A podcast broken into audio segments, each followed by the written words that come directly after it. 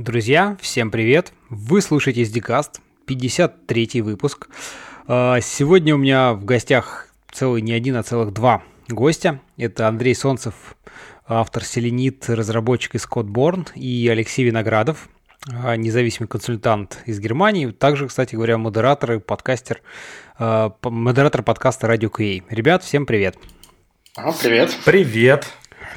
Вот, ну, давайте начнем по уже сложившейся традиции. Пару слов о себе, потому что я так очень кратко э, рассказал. Андрей, ну, добавь, наверное, что-нибудь про себя. Привет, ну, я вообще разработчик из Эстонии, из фирмы Codeborn. Э, сколько у меня уже получается? 15 лет стажа. Вот, и как-то так случайно получилось, что всю жизнь разрабатывал и тестирование считал наискучнейшим делом. А вот ирония судьбы последние пять лет вот исключительно езжу по тестировщическим конференциям и рассказываю, как правильно тестировать. Ну вот так вот перевернулось все. Вот. Слушай, как раз из-за селенида, да. Кстати говоря, будет интересно послушать, как вот ты, да, ты в таком в разработчиком амплуа сменил на, на, на тестирование. Леш, ты На самом деле... Да, я, а, да. Да я, я не сменил, я разработчик, как бы и остаюсь, в этом основная работа. Скорее просто из-за того, что я так случайно сделал или нет, то есть теперь я же про него рассказываю много. Да, но, но тут, тут, тут же опять же, понимаешь, ты же как бы в любом случае погружен в контекст тестирования, иначе как да. бы ты не смог его сильнее-то сделать тоже. Ну, понимаешь, что код писать да. это там одна, да, но другое дело, чтобы он получился в итоге проект и продукт, которым можно пользоваться, ты в любом случае должен погружаться в контекст. В данном случае контекст это тестирование такое вот. Ну, есть. Код писать да, каждый может. Да, это точно. Ну ладно, Леш, давай ты пару слов про себя да, добавь. Я как раз даже наоборот тестировщик, хотя начинал программистом. Но вот как тоже сказал, мне, я, я, как сказал Андрей, тоже мне в какой-то момент показалось программирование слишком скучным. Вот, и теперь у меня жизнь полная фана и удовольствия в тестировании. Я э, занимаюсь различным, различными проектами и простым ручным тестированием и автоматизированным тестированием и консультацией э, команд, там сейчас, как принято сейчас говорить, agile, в, э, в agile средах. В общем, доклады читаю, подкастики записываю. Ну да, Что да. еще под... нужно для счастья? ну, в общем и целом. Ну, ты еще там по конференциям, я знаю, ездишь, и тоже ну, да, там да, где-то да. выступаешь, проводишь что-то. Да. Вот. Ну, про конференции, я думаю, мы еще, да, сегодня поговорим, тем более, так сказать, и Андрей тоже там, видишь, выступает. Ладно, Андрей, давай расскажи э, вначале, вот как, как ты, значит, переквалифицировался-то из программирования в, ну, из программистов в таком как сказать, традиционном понимании, а уж нет каких-то софтверных продуктов, вот э, в тестировании, как вообще, ну, собственно, и потихонечку подойдем к э, Селенит проекту, да, как, как uh вообще он появился вообще, как, как появилась идея его написания и так далее. uh Да, ну тут э, история такая, что в какой-то момент я попал в фирму Codeborn, которая занималась, э, которая практикует экстремальное программирование. Ну, agile, как бы в широком смысле, да, и конкретно экстремальное программирование – то есть, что означает, что разработчики, э, во-первых, там парное программирование используют, в парах сидят, общаются там напрямую с клиентом, делают mm-hmm. эти agile штучки, и, в частности, сами пишут автотесты.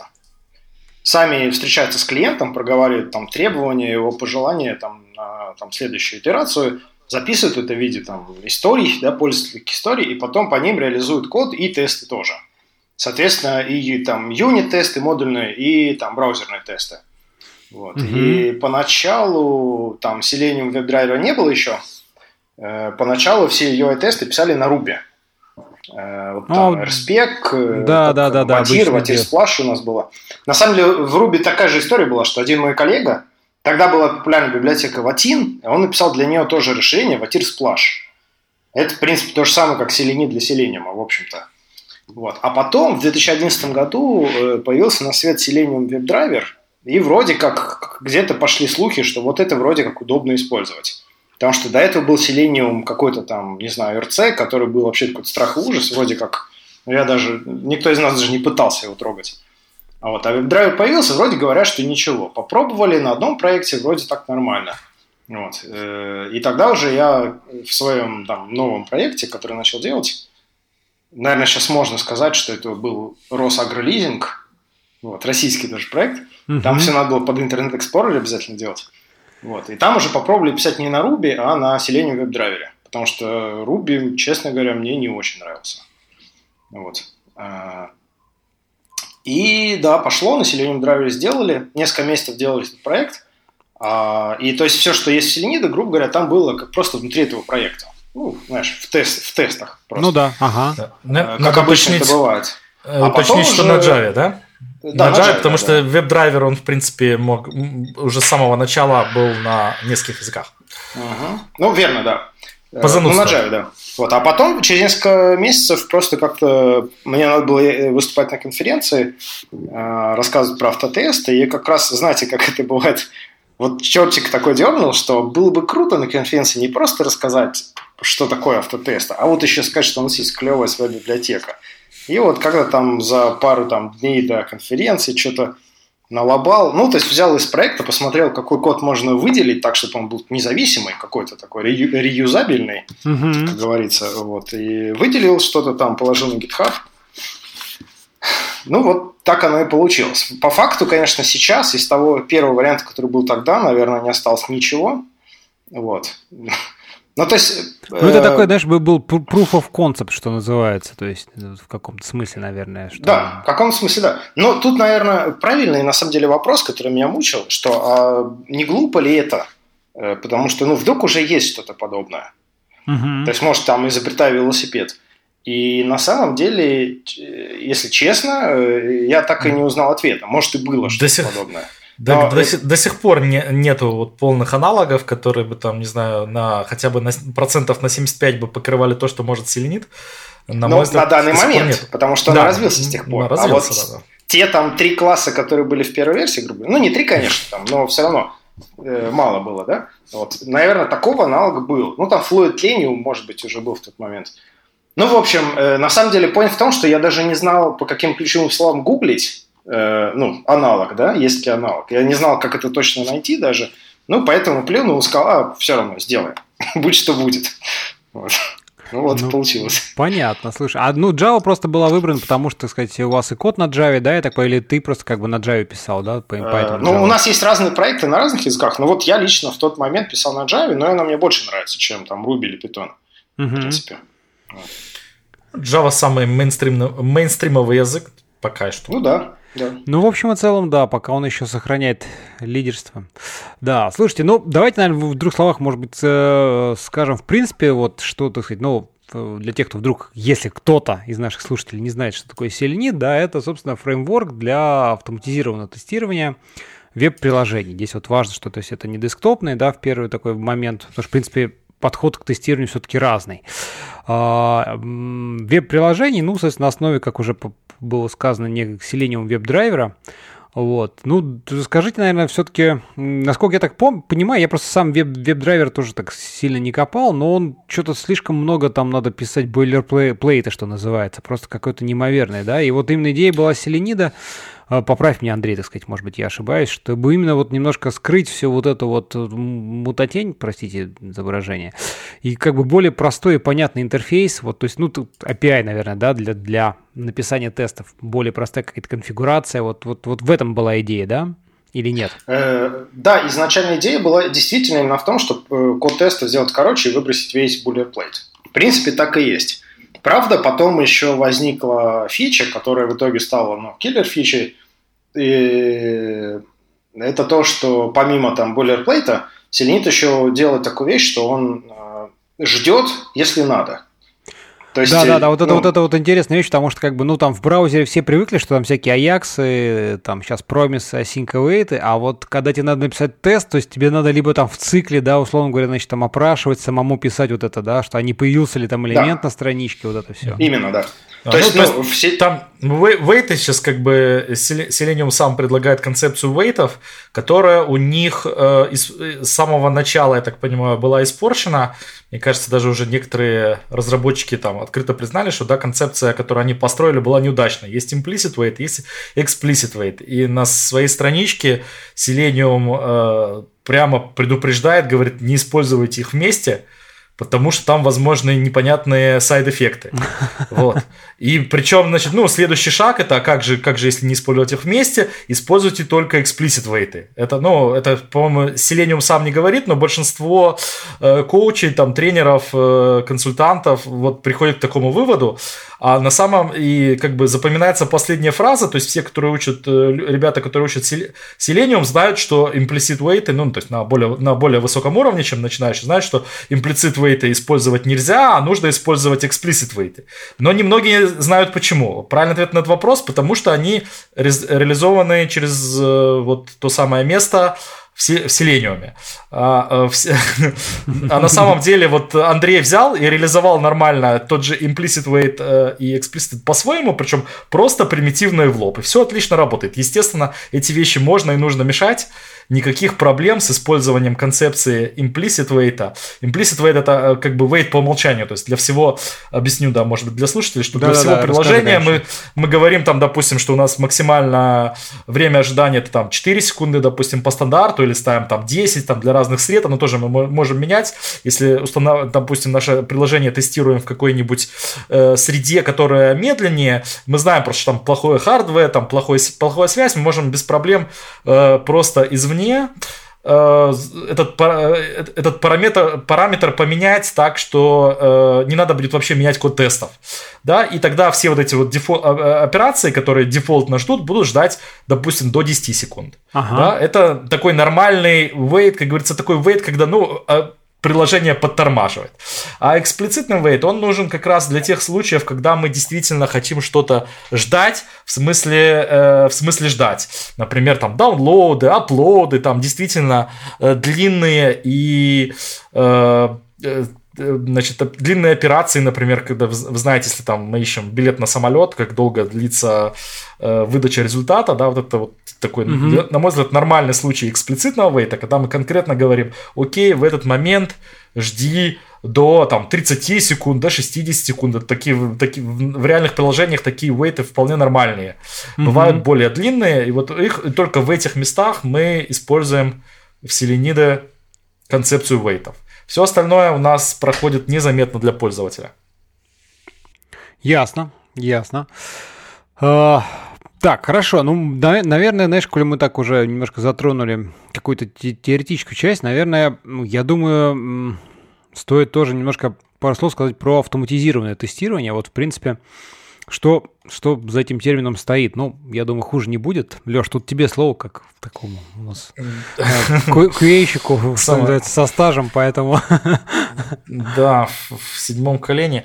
Вот. Э, э, автоматизированное тестирование. Ну, так, для тех людей, которые, может быть, знакомы с автоматизированным тестированием, ну, просто все, наверное, слышали там... Не на экспертном уровне, да, да, там, да, да, про пирамида тестирования, да, пирамида автоматизированного тестирования. Может быть, я надеюсь, что многие слушатели про это слышали хотя бы. Ну, и идея в том, что э, надо писать э, как можно больше юнит-тестов, э, то есть маленьких тестов, которые тестируют отдельные юниты, которые быстрые, которые стабильные в своих результатах. Э, и там, ну, там, условно говоря, э, за одну минуту таких тестов можно запустить, ну, наверное, так, 10 тысяч, может, даже и, и 100 тысяч, да, там, Андрей ну, да. мне по, по, наверное, подскажет, потому что на самом деле с юнит-тестами я имею немножко меньше дел. Вот. Потом следующая ступень в пирамиде – это интеграционные тесты. Это тесты, когда мы там подключаем уже, возможно, какие-то там базы данных, какие-то сервисы. Эти там, допустим, типично это тестирование каких-нибудь REST API. Вот. Они, эти тесты занимают немножко больше времени, они тоже, они, они ну, немножко менее стабильны, потому что там подключаются какие-то возможные проблемы со связью, с, там, с, баз, с базами данных, на, теми же, например. Вот. Но они, это все равно это э, тесты, которые не затрагивают еще UI, то есть не, не end-to-end тесты. И меньше всего, то есть, как я говорю, нужно писать настолько мало, насколько необходимо таких тестов. Это UI-тесты. Вот Selenit у нас как раз фреймворк для того, чтобы писать UI-тесты. Э, и эм, Почему UI-тестов нужно писать мало? Потому что они, ну, не только дорогие э, в том смысле, что их сложнее писать и отлаживать, это, это тоже факт, но в частности, с некоторыми фреймворками, в частности, с Selenida, Э, получается ситуация, что мы можем довольно легко писать, э, писать UI-тесты, и все равно вот важно э, знать, что не нужно делать ошибки, не нужно писать много UI-тестов, даже если вы их можете писать. Все дело в почему? Все дело в том, что UI-тесты дорогие, к сожалению, не только в их производстве, но они особенно дорогие в их запуске и поддержке. То есть в автоматизированном тестировании огромная доля времени и ресурсов уходит именно на э, запуск тестов, на проверку репортов, на э, анализ ошибок, которые эти репорты выдали, и э, UI-тесты в этом смысле наиболее дорогие. То есть я там как там какой-то там абстрактный пример я привожу, что, допустим, у вас каждый юнит-тест будет стоить 1 доллар в год на поддержку, Э, каждый интеграционный э, тест будет стоить 10 долларов на поддержку, а каждый UI-тест э, будет стоить, допустим, 50 долларов на поддержку. Поэтому даже если вам приходит в голову в кавычках отличная идея, а вот тут мы можем написать такой тест, который там мы чуть-чуть скопи-пейстим или там используем дата-провайдер, чтобы через UI проверить все возможные вещи, не делайте этого, потому что он вам дорого обойдется впоследствии сразу прикиньте, что вы написали, если вы написали 100 юнит-тестов, это э, вы затратите в следующий год, там, допустим, 5000 долларов на их поддержку только. Вот. А если вы напишете 1000 юнит-тестов, то всего 1000 долларов. Вот. Поэтому пишите, пишите больше юнит-тестов и меньше UI-тестов. Ну да, хорошая вводная. а, слушай, Андрей, ну расскажи немножко про как вообще вот устроен селенит, становится изнутри. Ну так вот с точки зрения программиста, вот как бы как, как, как оно все работает. Угу.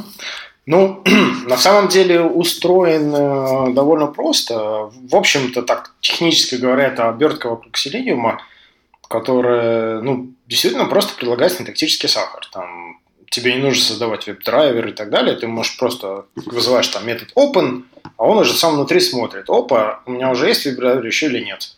Если mm-hmm. еще нет, там создает новый, э, ну, запоминает где-то в отдельном месте, что вот этот веб-драйвер нужно будет потом закрыть, когда он больше будет не нужен.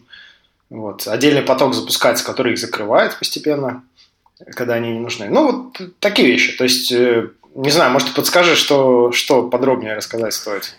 А, не, ну как бы, да, если просто обертка... А вот смотри, а Selenium сам веб-драйвер, просто, так сказать, э, для, для информации, он как работает? Это, ну, тоже, так сказать, на, он а, создает да. у себя, значит, э, по сути, объект страницы, да, я так понимаю, да, дальше туда как-то инкапсулирует. Вот как, как происходит взаимодействие с конечным okay. пользовательским приложением, интересно, я просто вот не... Это я расскажу, да. Веб-драйвер, собственно, это слово называется, то есть драйвер веба.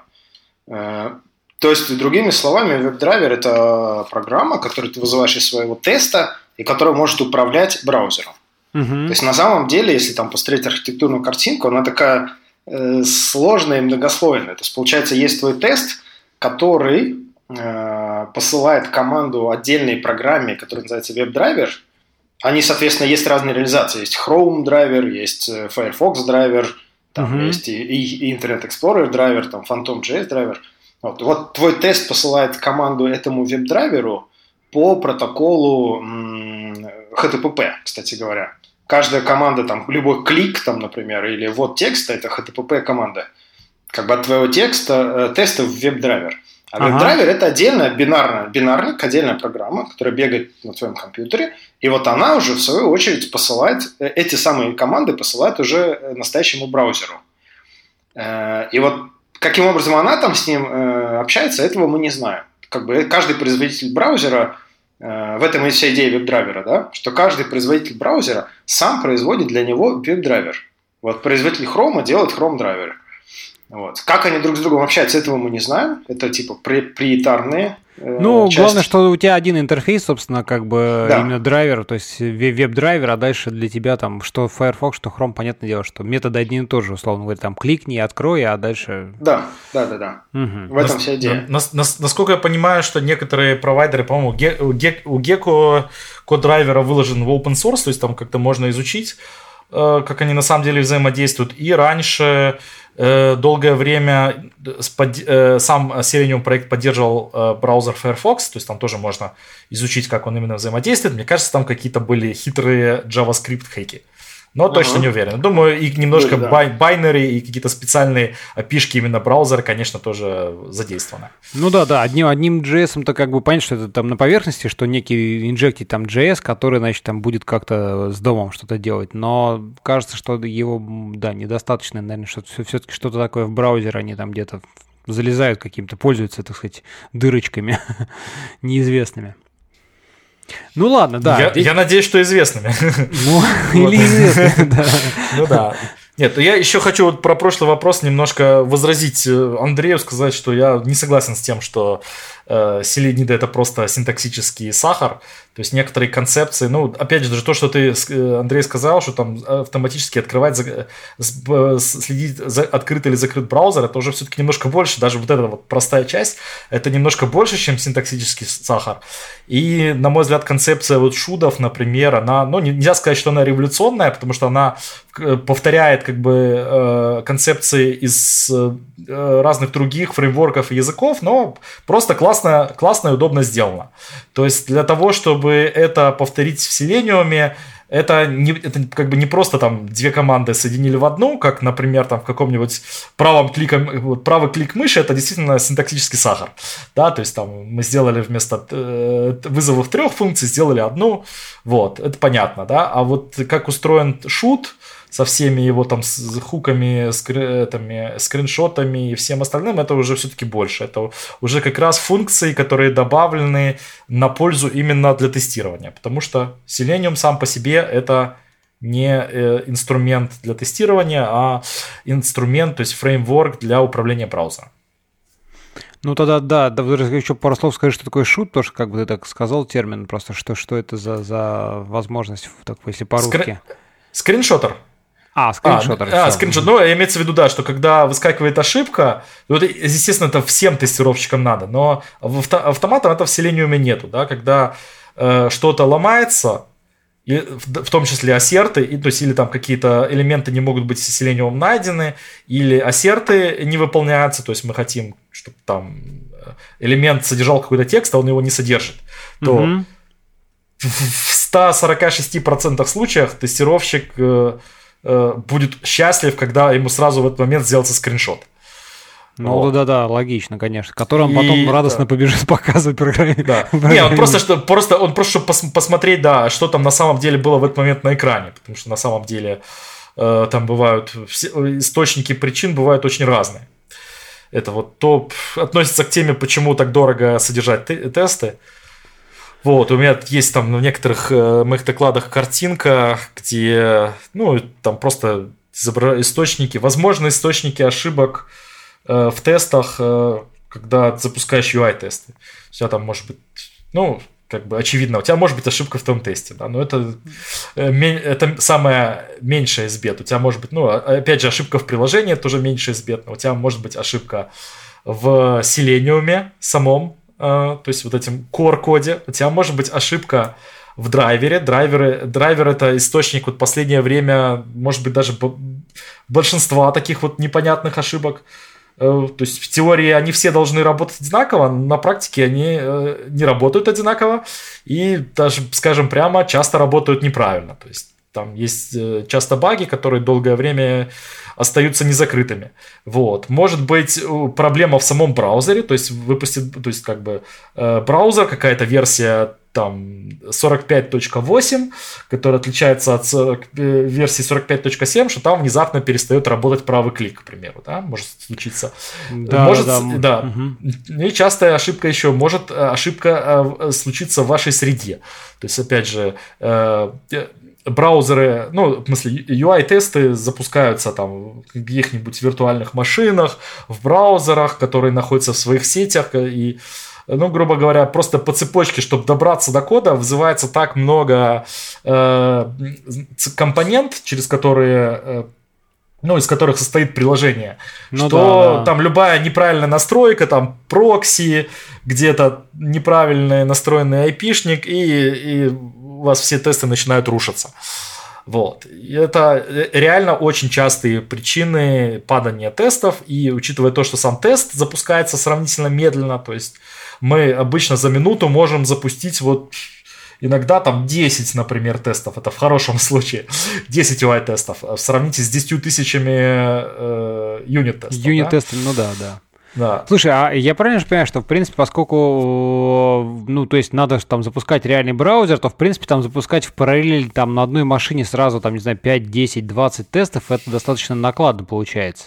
То есть ты э, должен получить, по, по сути, 20, там, 10, 20, там, ну, сколько нужно в параллели инстансов браузеров, э, инстансов, да, соответственно, да. тестов, и это все как бы, ну, да. довольно-таки такие тяжеловесные штуки получаются. Да, да, да, в теории это работает, на практике там, ну, появляются дополнительные эффекты, Э, вот, часто приложения сами по себе устроены не идеально, то есть там, наверное, Андрей может очень много рассказать полезных советов, как этого избежать, но часто, например, э, как бы приложение устроено так, что разработчики не помогают э, с тем, чтобы э, тесты могли тест, э, тестировать только конкретные страницы без того, что, без необходимости, ну, грубо говоря, логиниться, например, в начале. Да? То есть большинство тестов устроено напрямую так, ты сначала логинишься, то есть делаешь шаг, который ты на самом деле не хочешь каждый раз проверять, то, что у тебя есть один тест для логина. То есть как в юнит-тесте мы там логин проверили, больше мы его не хотим проверять, да? но все равно у тебя каждый тест дополнительно логинится. Да? На это, во-первых, уходит время, вот. Во-вторых, э, там появляются дополнительные эффекты. Если ты логинишься, то тебе нужен какой-то пользователь. Да? Если ты начинаешь логиниться одновременно неск... э, значит, несколькими э, значит, в разных браузерах одним и тем же пользователем, да, то есть приложение, которое там начинает какого-то количества логинов, тебе это начинает запрещать. Говорит, ты там слишком много залогинился, да, там начинают тебя банить. В общем, возникают просто, опять же, дополнительные проблемы с распараллеливанием и чисто из-за устройства современных приложений. Ну да, да, согласен. Слушай, ну вот ты говоришь, вот как бы там разработчики отказываются помогать, а ну как бы как, чем они тебе здесь могут помочь? То есть, в принципе, если ты разрешаешь, так сказать, свободный доступ без логина сразу там на какую-то целевую страницу, то это тоже, в общем-то, ну, не соответствует тому, как приложение в действительности будет работать. Потому, Андрей нужен... с тобой не согласится. Нет, нет, нет, на самом деле соответствует, да, то есть, э, э, в принципе, э, ну, как бы с большой долей Э, вероятности, мы как бы тестирование как раз основано на том, что мы никогда не можем со стопроцентной вероятностью утверждать, что какая-то функция работает. Мы можем там утверждать, что при, при нашем тестировании этой функции мы ничего не, не обнаружили проблем. Вот, Нет, это ну это еще, понятно, да, да. да. Но да, просто если ты но... тестируешь, допустим, там личный кабинет, который доступен угу. только авторизованному пользователю, то как да. его протестировать, не да. логинившись каждый раз? Да, ну, то есть с кукис, допустим, сразу кукисы ставить. А, ну, условно говоря, да, сразу, да. сразу выставлять некую сессию угу. там в куки Или там уже... А, Андрей как раз это рассказал, я тут немножко за него просто говорю, да, э, специальные URL, э, значит, специальные URL, которые работают только на тестировочных средах, то есть разработчики, конечно же, следят, чтобы это не стало дырой в приложении и разрешают э, такие э, фокусы только с разработческими средами, где специальный URL как бы э, ну, генерирует логин, то есть там, если надо, куки создает, в базу записывает, то есть делает все эти шаги, которые совершаются при стандартном логине, только гораздо быстрее и без интеракции с браузером. Mm-hmm. Да, Андрей? Да, я вот поездив по конференциям узнал, что у тестировщиков это называется API, то есть, ну да, у URL, то есть, ну, REST, REST API, который позволяет как-то управлять приложением. На самом деле логин или там создание сессии – это всего лишь один из методов полезных для тестеров, ну, самый очевидный. Но есть и другие. Э, но я могу рассказать парочку. Да, да, ну, давай, самом... конечно, интересно. Э, э, например, в нашем приложении есть метод там, ну, там слэш fake логин, да, такой URL, то есть там, там firma.com слэш fake логин, да, и когда ты передаешь параметрами, каким юзером ты хочешь залогиниться и на какую страничку попасть. Вот. Она тебе моментально, вот ну, за считанные там, миллисекунды, делает э, новую сессию и перенаправляет тебя сразу на эту страничку. И каждый тест начинается с открытия этого URL. Таким mm-hmm. образом, тесты совершенно независимые друг от друга и очень и быстрые. Они попадают сразу куда надо. Со, ну и, соответственно, реализация этого URL у разработчиков заняла, я не знаю, меньше часа. Да? Вот. Очень просто это делается. Делайте Главное, чтобы она потом при, при сборке в продакшн не попала просто вот этот. Это, конечно, правильный вопрос и на самом деле, ну, топовый. То есть все этого и боятся и говорят, ой-ой-ой, вы что ж такие дырки делаете? Типа, э, нам непозволительно. Вот у вас, наверное, какое-нибудь там игрушечное приложение, а вот у нас серьезное, у нас такого нельзя. На самом деле, ну, на мой взгляд, это, конечно, глупость. Естественно, у нас в продакшене тоже этот URL не работает. А в наше время, извините, как бы добиться того, чтобы это автоматически не попадало в продакшн, легко. Хоть ты build script напиши, хоть ты настройки какие-нибудь сделай, ну как угодно. Да. Ну, Я ну, даже могу сказать, что, что можно написать простой тест, который будет проверять, попало это на продакшн или нет. А у нас есть такой тест. И алабировать, если это случайно попало на продакшн. Это в этом вообще никакой технической сложности нету. Да, у нас есть и такой автотест, который дергает эту URL на продакшне и проверяет, что не удалось. Вот, вот, молодцы. А, да, вот. все а просто. Какие еще методы могли бы быть в API? На самом деле их много. Э, например, у нас есть метод, который сбрасывает состояние базы данных на начальное. И, соответственно, тоже каждый тест начинается с того, что вызывает этот метод. Ну, в смысле, для сессии он, условно говоря, некий такой дефолтное, вот, консистентное состояние, да, просто данные по, по, по действиям пользователя, которые предполагаются делаться в этом тесте, чтобы как бы каждый раз начинать с нуля, или что имеется в виду? Сейчас, сейчас я скажу. Нет, у нас приложение, когда оно запускается в тестовом environment, оно сразу подготавливает ряд данных. То есть, ну, там, если это интернет-банк, то там 5 э, пользователей, у одного мало денег, у другого много денег, у третьего там кредиты, у четвертого депозиты. Ага. Вот. У каждого из них там у одного один счет, у другого 10 счетов, у третьего 100 фирм и у каждого по 1000 счетов, знаешь, ну. Вот такие данные подготовила при старте, все. Э, и как бы каждый тест начинается с того, что специально вызывает URL, который сбрасывает состояние базы вот на это состояние начальное. Uh-huh, uh-huh. Вот. И все. И дальше, допустим, один тест раз создал там два платежа. Э, следующий тест фигак сбросил состояние базы на начальное, он создал там, не знаю, три, но каких-нибудь других платежа. Проверил что-то свое. Ну вот. Ну, мне, мне кажется, с такой системой были бы тоже проблемы с парализацией, но на самом деле... Э, отвечу, отвечу. Да. Э, правильный вопрос, что проблемы с парализацией будут, если все ваши тесты параллельные обращаются к одному и тому же приложению. Тогда, конечно, будут. Да, Хотя и здесь можно придумать трюки. Можно, например, сделать так, что разные потоки тестов тестировали бы разные вообще куски приложения. Ну, например, один, один поток тестов тестирует интернет-банк там, физических лиц, а другой юридических лиц. И тогда они не будут друг другу мешать. Э, но это одно дело. А мы, на самом деле, делаем хитрее. Мы делаем так, что если у нас тест запускается там, в 4 потока, то на самом деле для каждого потока запускается отдельный инстанс приложения со своей базой данных. Таким образом, они совершенно никак друг другу не мешают. Ну да, либо, либо, условно говоря, приложение одно там, но для разных сессий просто разные там схемы и пользователи в базе данных имеется в виду, ну, в смысле, как, как таковые. Ну, да, да что-то такое можно тоже, да. Угу. да.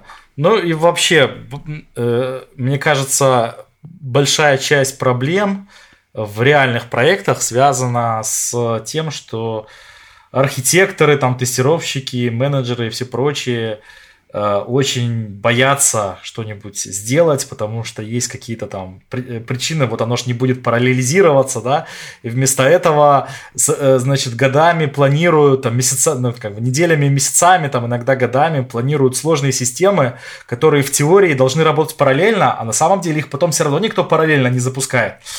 Вот, то есть, э, как называется, э, парали... анализис парализис часто, часто происходит, паралич при, паралич при анализе, вот, и э, как бы боясь сделать что-то не совсем универсальное и правильное, в результате, ну, не добивается ничего.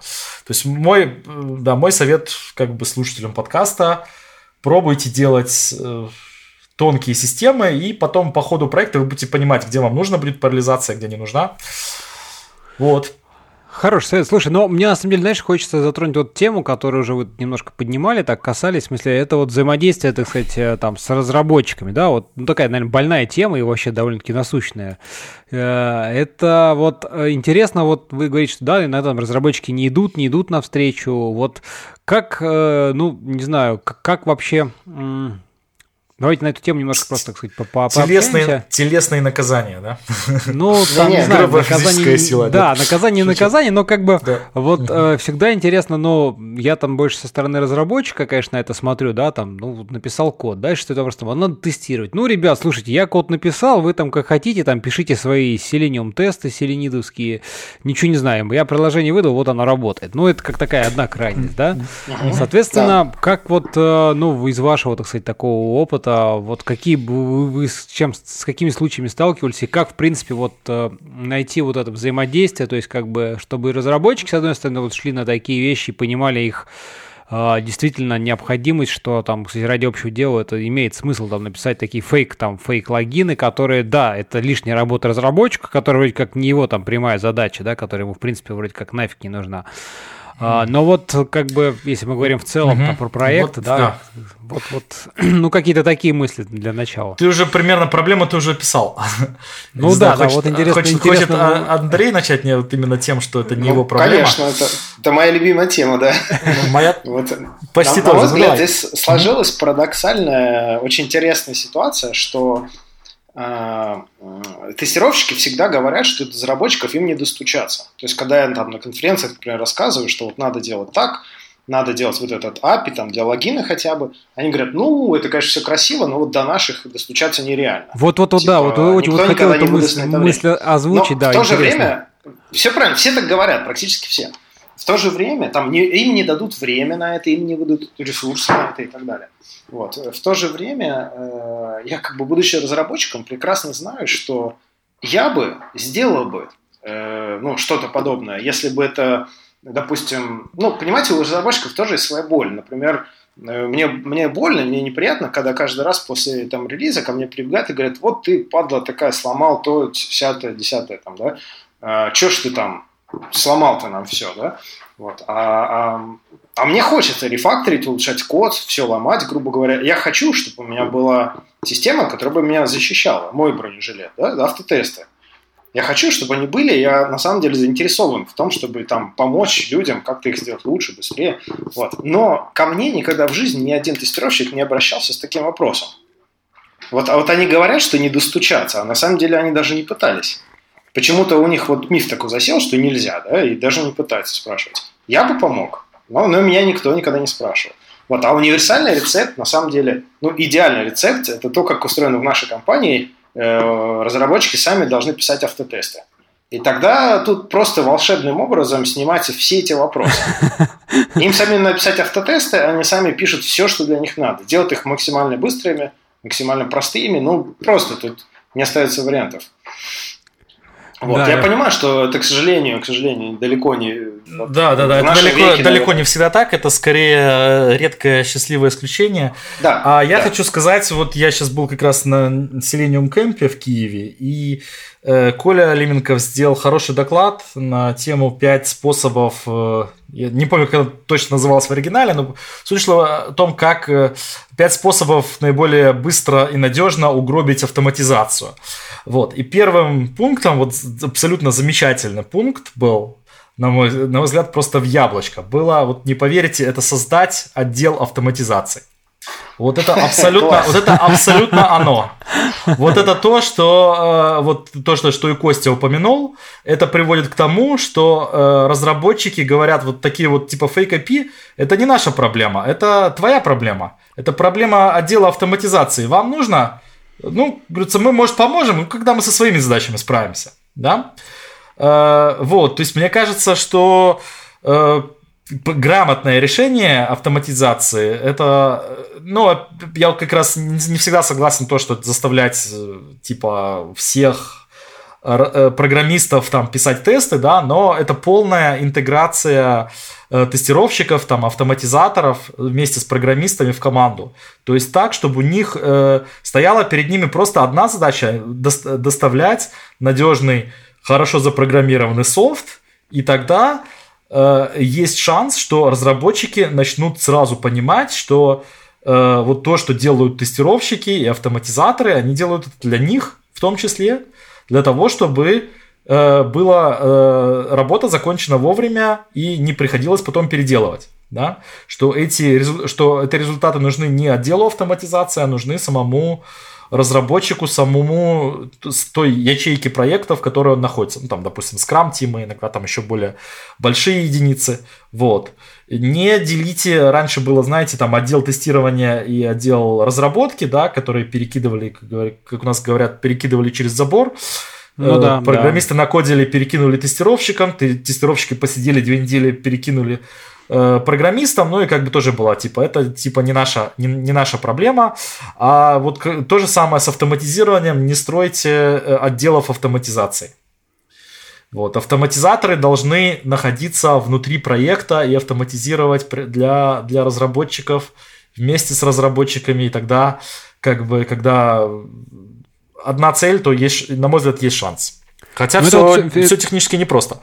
Да, да, да, но это отдельный момент. Здесь, наверное, знаешь, вот все, все это вот в тему, наверное, DevOps, вот, вот как бы некого течения, объединения вот этого, э, ну, скажем так, всех, всех э, заинтересованных или там участников uh-huh. в проекте в некое единое целое все-таки звено, а не разделенное там какими-то отделами, там, я не знаю, ну, бюрократическими такими э, препонами да? Да, да. DevOps, ну да, как раз DevOps тоже э, включается в эту концепцию, потому что даже если мы подготовили тесты, написали, программист написал код, все хорошо, нам нужна очень часто среда, которая будет чуть-чуть более продвинутая, чем там, компьютер программиста, для того, чтобы всю эту дуру, как говорится, запускать э, в условиях близким к продуктивным. Вот. Mm-hmm. И это тоже yeah. часто, ну, то есть забывают, и как бы есть программисты, которые код пишут, есть тестировщики, которые тоже там подготовились. Вот. И э, раз э, там конец итерации, никто до сих пор не смог закинуть это на э, сервер, чтобы проверить всю, все в интеграции, потому что ну, ждут специального специалиста, который там в состоянии проинсталлировать базы данных, серверы, все это соединить, создать какую-то эту среду. В общем, это тоже одна из вещей, которая тоже нужна внутри команды э, для того, чтобы это все происходило быстро. Вот. Кстати, вот ты правильно затронул вопрос, э, и я считаю очень важным э, вот для успеха предприятия, да, чтобы у разработчика но ты, ты, может, прав в том, что не всегда и во всех фирмах правильно заставлять разработчиков писать тесты, да? но что я точно уверен, что должно быть, чтобы должна быть возможность у разработчика запустить тесты, если он хочет. Без вот, того, чтобы вот, да. ждать инсталляции куда-то. Грубо говоря, до комита. Вот я там, допустим, я разработчик, я решил сделать рефакторинг, там перефигачил все классы в проекте, да, вообще все. Ну, хочу, переименовал, да. Но мне страшно, что это что-то сломает. Я хочу перед комитом взять, запустить все тесты. На своей машине, без инсталляции, без администратора, без, mm-hmm. без DevOps, без всего. И вот в нашем проекте есть такая возможность, и мы считаем, что это принципиально важно. Слушай, ну, я, допустим, здесь, даже... Здесь... Если здесь, здесь, знаешь, это все-таки больше относится, наверное, к юнит-тестам, где ты Нет. тестируешь вот, или, или ты думаешь, как... Именно, это именно принципиальный момент. Нет, юнит-тесты и так понятно, что можно на своем компе. А нет, именно интеграционные. Я запускаю там, грубо говоря, Maven, там, integration тест, и он запускает весь все приложение, браузеры, там начинает кликать все кнопочки. Ну, вот Если, это допустим, объективно это... Не, не всегда, это объективно не всегда возможно. Не во всех проектах я видел действительно настолько тяжеловесные проекты, которые на одном компьютере, ну, если очень-очень-очень захотеть и посидеть долго-долго-долго сидеть, то в принципе их можно в каком-то очень медленном режиме запустить, но действительно проекты, в которых просто, ну, без минимум пяти серверов просто никак не обойтись. Э, так, такое не я, будет возможно. Во-первых, я утверждаю, что на Java, ну и на, на любом другом языке, можно писать так, что проекты были более легковесны. Точно можно. можно Те, про которые ты говоришь, да. наверное, они просто legacy, они сделаны со стеком технологий каких-нибудь ужасных, типа IBM, WebSphere и подобными. Э, на самом деле, э, проекты, которые ты пишешь, грубо говоря, с нуля, и ты изначально ориентируешься на тесты, угу. они точно будут легче и точно будут запускаться быстрее. Ну, Собственно, мы так и делаем. Да, вполне. Вот. вот. Да. Ну, тут все равно а... просто, просто вопрос, что если, допустим, приложение там, да, полноценно, если тебе надо там проверить именно там UI-тест, то есть это интеграционный, это значит, у тебя должен быть полный, по сути, инстанс твоего приложения, а он там может включать там и базу данных, и внешние сервисы, какие-то угу. еще чего-то. Да. И вот это все, конечно, уже, так сказать, ну вот там на одном компьютере так Нет, уже... Вот правильно, правильный вопрос, я на него обязательно отвечу. Дело в том, что UI-тесты, UI-тесты, они должны проверять UI. То есть, что кнопочки есть, кликаются, поля заполняются, там валидация срабатывает, вот эту всю ерунду. Э, очень важно для запуска UI-тестов не задействовать внешние сервисы. Например, не дай бог вам э, посылать реальный смс, например, или посылать реальный e-mail на какой-то там Gmail или куда-нибудь еще во время запуска UI-тестов. Не дай бог. Я знаю, что почти все всегда так делают, и это очень плохо. Это как бы вот круговая порука всей нашей отрасли. Э, поэтому наша отрасль в аду, на самом деле. При запуске тестов все внешние зависимости нужно обязательно мокать, эмулировать. Но иногда внешние зависимости не такие внешние, а в том смысле, когда там мультикомпонентная система, да, то она общается просто с другим с другим модулем, который там разрабатывает другая команда. Ну да, сейчас значит, всякие, там, всякие там... микросервисы и прочее. Вот mm. когда у тебя там миллион сервисов, да, и у тебя по сути там куча эндпоинтов, энтрипоинтов, и там приложение ломится в 10 штук, чтобы там собрать, чтобы тебе что-то Нет, показать. Это ничего. Это, это если, грубо говоря, это под вашим контролем, и у вас это легко и быстро запускается, тогда, конечно, не вопрос. Конечно, это можно делать, почему нет? Я имел в виду скорее какие-нибудь внешние сервисы, которые медленные, нестабильные, там, не под твоим контролем. Не-не-не, про такие, про такие как бы речи нет. Конечно, там надо однозначно мока, потому что там до какой-нибудь, не знаю, совершения там транзакций в реальные там даже банки, еще какой-нибудь, ну, что ты, как, как тебе там, даже если там заведен какой-то аккаунт, ну, как-то да, надо, надо конечно. Ну, а вот, к сожалению, люди это реально делают. Вот на самом деле на форумах тестировщиков каждый день звучат вопросы, ребята, а куда лучше посылать e-mail, чтобы из, из теста его автоматически прочитать? Это каждый день на форумах возникает. Ну, это реальность, это мы живем в таком веке, да. Э, я могу рассказать, как, как, как мы делали примерно, как мы примерно структуру делали. Мы делали просто так, что, ну, юнит-тест, естественно, можно запускать до комита и нужно. А э, более тяжеловесные тесты, то есть, грубо говоря, коммитятся, то есть, ну, разработчик обычно пишет одну историю, там, в некоторых случаях два разработчика пишут одну историю, и он пишет ее в отдельном бранче, гитбранче, э, когда он коммитит ее, э, э, пушит, автоматически собирается вот это вот. То, что у нас было действительно в проекте более тяжеловесно, запускаются, допустим, UI-тесты после этого, и ему приходит фидбэк. То есть этот код не попадает сразу в общую Ну, это вот, это вот, кстати, то, да. то, тоже, да, извини, что раз да. тебя дополню, очень много тоже, где я слышал, где как бы довольно-таки, так сказать, серьезные там собраны системы тестирования, да, общепринятый подход это просто, что все разрабатывается, так называемый фича бранчах, да, в отдельных, ни в коем случае не в основной ветке, и ты по пушу на сервер действительно срабатывает хук, который там continuous integration, continuous delivery, вот все эти штуки э, поднимает, и уже где-то там, как говорится, не на твоем компе, а действительно в каком-то там, ну, готовом, так сказать, инфраструктуре готовой, да, запускает твои тесты, и ты действительно сразу видишь, о, слушай, они там все, все сработало, все, все можно сливать, условно говоря, все хорошо. И, в принципе, даже если ты ошибся, то как бы, ну да, ты закоммитил, ну ничего страшного. Во-первых, если это твоя только ветка, и никто больше с ней ничего не делает, ты всегда можешь там и откатить, и как угодно. Ну или даже, даже если там отревертить, то есть как бы, мне кажется, это вообще не проблема. Ну да, ну то есть, по сути дела, мы просто переносим вот эту вот локальную среду на промежуточный компьютер. То есть она остается, э, ну, как бы веткой, да, э, без того, чтобы попадать в общий код.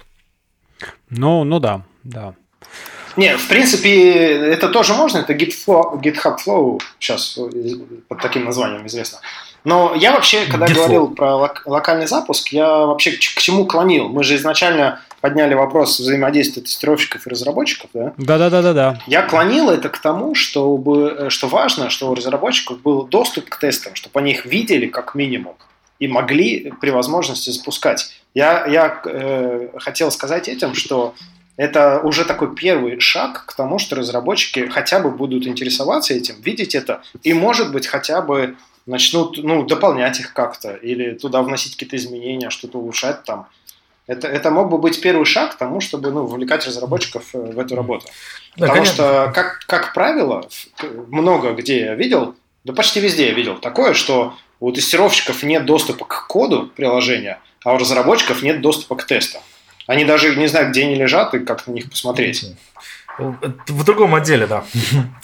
Да, а... в другом здании, за стенкой и все, да. и доступ выбить да. туда. Это ну, да, я тоже согласен, да, опять же, э, когда разработчик понимает, что после того, как он закоммитит, там пробегут юнит-тесты, еще раз подтвердят, что у него, э, в смысле UI-тесты, подтвердят, что его работа в порядке, Э, он, э, ну, ответственный разработчик, по крайней мере, он начнет понимать, что чем быстрее эти тесты пробегут, тем оно, в принципе, лучше, и будет помогать э, с тем, чтобы добиться этого. Потому что, ну, то есть в идеале, если они будут пробегать недостаточно быстро, он не будет успевать свои задачи делать. Не будет, будет ему ошибка приходить на следующий день, и в результате он будет опаздывать. Вот. Okay. Слушай, ну тут, кстати говоря, вот еще такой момент. Вот смотрите, вы говорите, да, там доступ у тестировщиков там, к коду, у программистов к тестам. Вот насколько, как вам кажется, важно вообще, чтобы, с одной стороны, разработчики, ой, тестировщики, ну, допустим, да, э, понимали, могли читать код, вот, и насколько как бы это вот, вот такое знание, умение, оно, оно важно, либо, может быть, это не так принципиально. И, соответственно, в обратную сторону тоже, ну, в обратную сторону, наверное, немножко проще, хотя вот опять-таки не уверен, то есть насколько там тестировщикам, ой, запутался, разработчикам, соответственно, э, важно, вот, ну, важно иметь доступ к тестам, вопросов нет, да, но вот если они хотят что-то написать, поправить, это тоже такое, в принципе, ну, некие новые там знания, да, навыки, которые, скажем так, немножко не профиль профильные, но вот, вот как вы считаете, это важно вообще как бы вот обладать такими знаниями одной и другой стране? Я считаю, важно. Я считаю, что категорически важно, обязательно.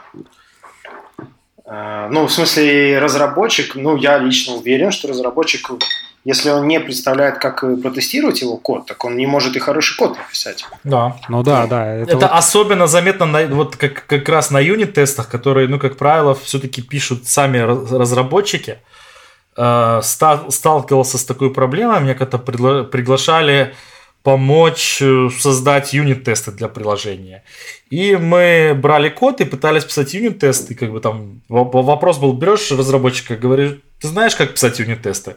Он говорит, конечно, знаю. Ты можешь написать юнит-тесты для своего приложения? Говорит, конечно, могу. Садимся, выбираем просто, ну, плюс-минус случайный класс. Начинаем писать тесты и понимаем, что мы не можем их написать, что надо весь код переписать. Да, да, да. Именно потому, что реально, ну, если, ну, по сути дела, э, основная проблема, когда один метод делает сразу несколько задач. Да? Угу. да. Получается, что без рефакторинга невозможно написать юнит-тест. То есть он, в принципе, технологию знает, как писать юнит-тесты. То есть он не обманывает. Он действительно для простого примера там сразу без всякой, без всякой паузы напишет юнит-тест. А для своего кода даже смотрит раз, да, действительно, мы тут не можем написать код, потому что этот метод у меня делает сразу три вещи, и вообще непонятно, что из них он должен бы делать, да, и поэтому как раз возникает вот эта вот идея, когда ты пишешь тесты, Э, непосредственные связки с тем, что ты пишешь приложение, ты это занима- за- замечаешь гораздо раньше, э, и, ну, и ты сразу начинаешь писать такой код, который можно тестировать.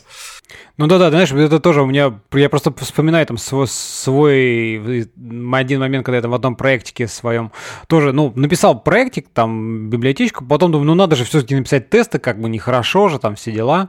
И вот тоже, знаешь, такое вот, вот думаешь, ну, что там юнит-тесты, понятно, да, как они примерно, а когда, так, значит, раз открываешь код, думаешь, так, а как я это буду тестировать-то? И вот, когда ты уже немножко с этим сталкиваешься, немножко, знаешь, такой приходит, ну, сначала такой, как на тебя холодный душ выливают, типа, что нифига себе, оно же ничего ничего, я же ничего не могу, все же надо переделать.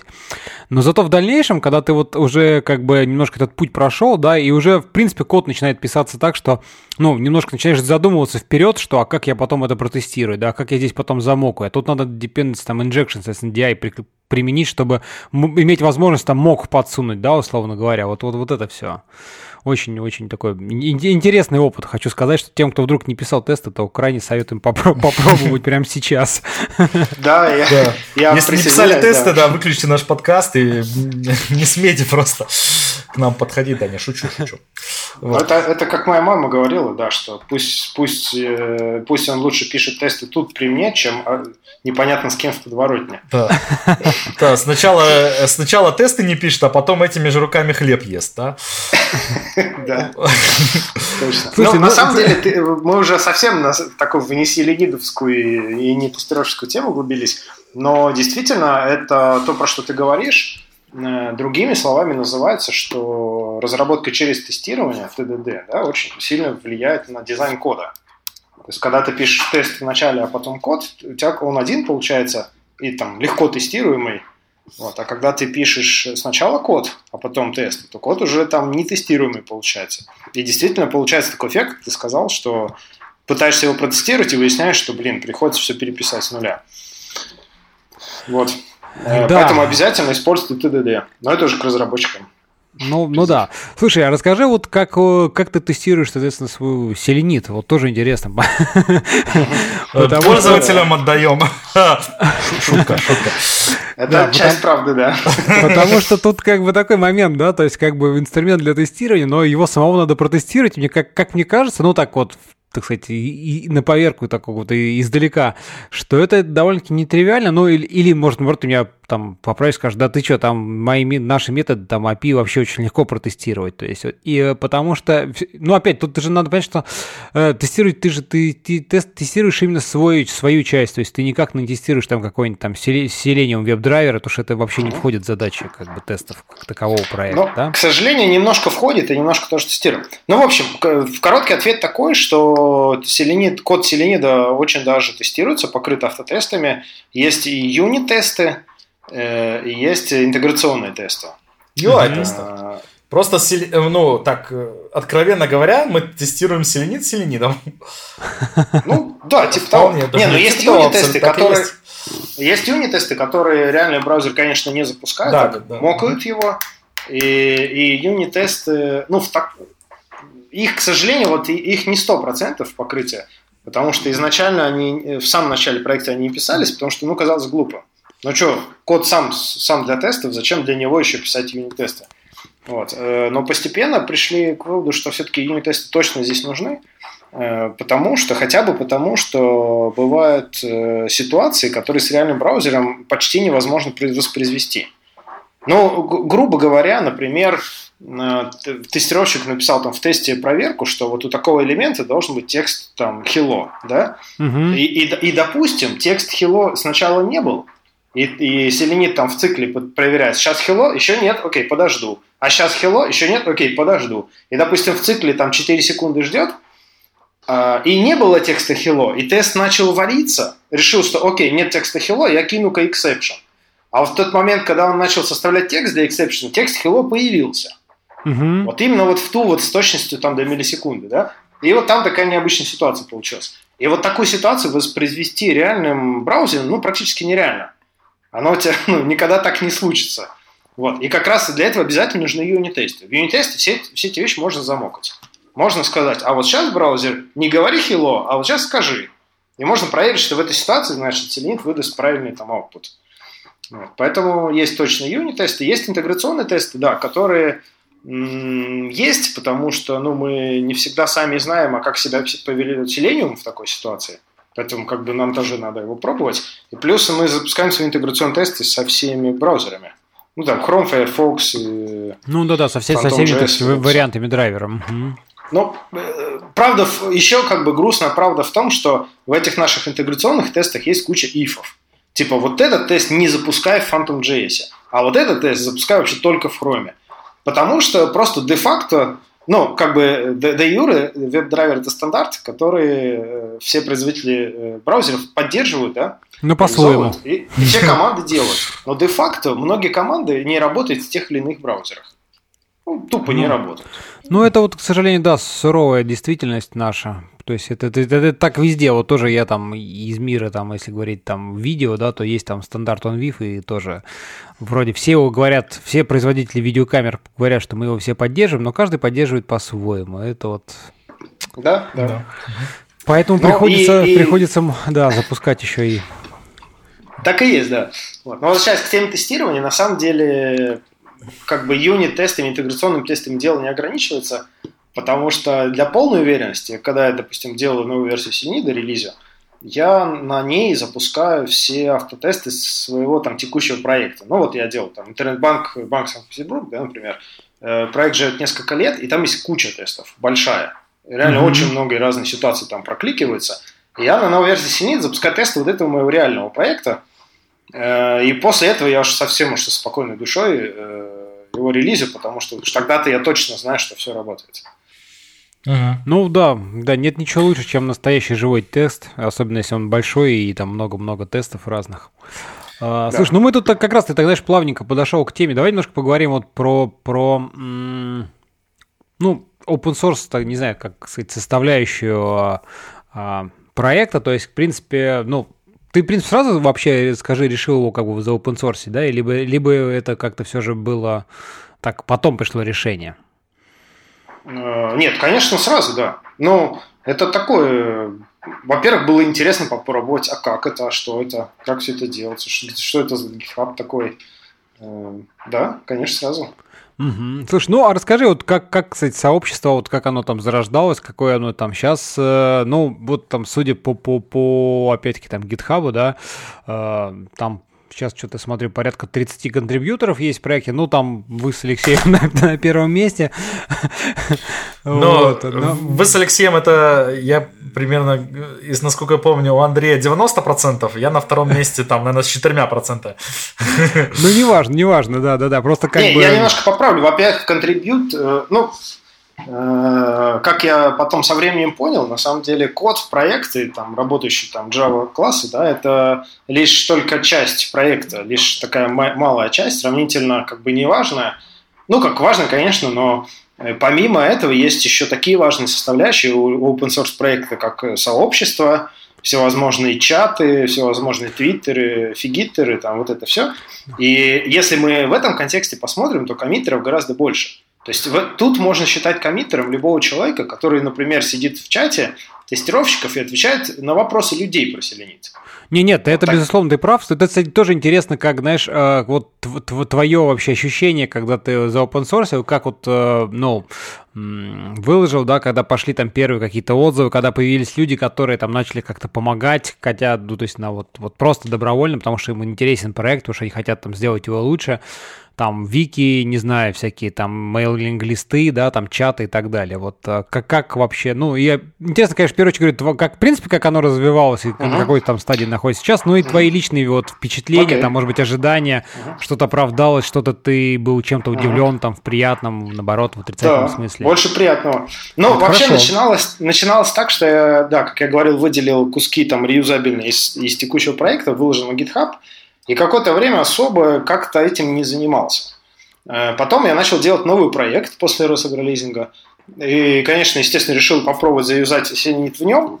Вот тут э, это, на самом деле, для становления селенида очень важный был этап, когда я взял... Никого больше не было, только я один, да, решил заюзать его в новом проекте.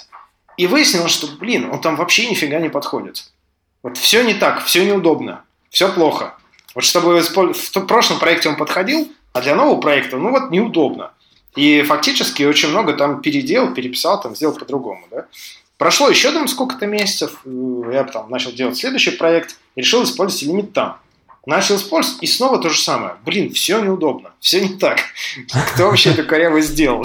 так вот. Снова там все переписал. Вот это очень важный этап становления проекта, то есть когда я добился того, чтобы он его стало удобно использовать уже в нескольких разных по характеру проектах, да, один из них был там на Java, один на Scala, например, вот, э, то вот тогда можно сказать, что он уже приобрел некий дизайн, ну, как, такой реюзабельный, как бы продуманный в некотором смысле. Ага. Вот. И, и потом еще несколько месяцев тоже ничего особенного ну, в плане общества ничего не происходило. Просто мы внутри фирмы использовали в нескольких проектах. Подтянулись еще несколько моих коллег, которые тоже решили попробовать в своих проектах, попробовали, дали какие-то рекомендации, еще чего-то поменяли в Селениде. Вот. А потом в 2013 году э, вот Николай Леменков, как раз упомянутый, позвал меня на Селениум Камп в Киев выступить. Э, это для меня вот это был первый момент, когда я почувствовал, ух ты, круто вообще, меня, меня позвали на конференцию куда-то, ух ты, офигенно. Ага. Вот. Э, и вот приехав на конференцию, я пообщался там с тестировщиками там на местах, послушал, о чем еще говорят другие тестировщики, потому что для меня это был новый мир абсолютно понял, что Селенит попала в яблочко, потому что очень много докладов на конференции было таких, типа топ-10 ошибок начинающего автоматизатора. И там все беды Selenium, фигак, фигак, фигак называются. Там не поставил ожидания, там stale element exception, все вот эти вещи. И я, и я понимаю, у меня было такое откровение, что я сижу в зале и кайфую от того, что вот на сцене называют все типичные проблемы автотестов, и Селенит их всех решает. Уже сейчас. Я вот сижу такой в зале, такой вот попкорна только не хватало. Вот. И тогда, с этого момента, вот я как раз э, тогда я осознал, да, что очень важно не просто делать код и выкладывать в а еще и как-то его популяризировать, как-то ходить о нем рассказывать. Без этого ничего вообще не получится. Вот тогда, вернувшись из Киева, я завел аккаунт в Твиттере, селенидовский, подписался на несколько форумов всяких тестировщиков, там украинских, российских, стал там какие-то статьи там иногда писать, на какие-то вопросы отвечать. Э, я, я думаю, что на самом деле я даже вызвал людей скомину, потому что первый, наверное, год точно был такой примерно, что я подписался на несколько форумов, и каждый раз, когда в форуме человек задавал вопрос, «Ну, ребята, а как в селениями сделать так, что вот я вот тут дождался, пока у элемента исчез там такой-то текст, и люди ему отвечают вот такими кусками кода, там, по 5 ну, да, по 10, по 20. Да, да, да, И я такой, а знаете, в Селине где-то вот там в одну строчку делается. Вот. И я с такими комментариями просто в дофига, на, на дофига разных вопросов ответил, и мне кажется, люди даже стали раздражаться из-за этого. Ну, их бесит, ну как так вот? Приходит чувак и одной строчкой. Да, это есть такая проблема, что люди, которые что-то выстрадали, им, э, ну, как кажется, ну, мне кажется, как-то психологически больно, узнавать, что вся их боль они, была... Они могли все это сделать бы, да, значительно да, легче. Да, им кажется, что это неправильно. Ну как же, они же там сидели, думали, писали много кода, а тут раз пришел какой-то выскочка и показал, что это можно в одну строчку делать. Они как-то считают, что это как-то неправильно, и там приходят по этому версии потом, ну нет же, ну как же, если я каждому элементу не знаю то, точно сколько секунд, через сколько секунд он может появиться, то как-то не то, там, ощущения не те. Вот, в общем мы над этим немножко смеемся. Вот. Действительно, не видим никаких проблем использовать э, готовые механизмы для решения общих проблем. На самом деле даже, вот я заметил забавный нюанс, что э, в последний, не знаю, где-то, наверное, месяц, да, или, может, больше, в чатах появ... реально появился такой термин «церковь Селенида». Или там, как это еще называется? Проповедники Селенида. Да, свидетели Селенида, там, не знаю, секта. Когда, например, когда кто-то очередной пишет в чате, что ребята, по, по поводу Селенида, блин, так классно, там все сразу взлетело и все работает, сразу ему там пишут крестики, пишут, что все, еще одного чувака церковь забрала к себе. Ну, ну, к сожалению, у нас есть и проблемы, да, проблемы с, э, со, со, сообществом, с пониманием того, как работает Селенида, я убеждаюсь все чаще и чаще, и в связи с этим мы как раз сейчас начали делать, ну, готовить курсы, готовить какие-то тренинги. Э, реально часто вижу, несмотря на то, что селенит довольно простой, документация, ну, может быть, заслуживает улучшения, но она, в принципе, есть. Э, вот начинающие тестировщики очень часто просто начинают какой-то городить, городить ахинею, используя селенида, и им говорят, у меня там что-то не получается, показывают код, смотришь, о, моя, мать моя, вот, как можно было такое, такое вообще придумать? Вот, и похоже, что действительно можно, и просто и мы вот сейчас как раз в этом, эти проблемы собираемся потихонечку решать. Слушай, а вот. это вот так получается, как ты думаешь, из-за Из-за того, что просто какой-то там бэкграунд, ну, а там, не знаю, там, селением, не селением, но вот просто, то есть искусственно такое некое усложнение, да, я так понимаю, да? Мне просто, кажется, что частично да, то есть есть люди, которых там, которые, может быть, вообще как-то были без понятия, и тогда, может быть, для них это э, даже селенит, может быть, без какого-то вводного, вводной части, вводного урока становится несколько сложным, а возможно, что большая часть людей наоборот, они привыкли решать проблемы сложно и спрашивают вот там, например, а как правильно работать с аннотацией find by в селенида? У меня там не получается, пишут, да? Правильный ответ, селенида нужно, не нужно работать с аннотацией find by, там все отлично работает и без этой аннотации, без page э, factory э, э, дизайн паттерна. Это просто как бы излишество.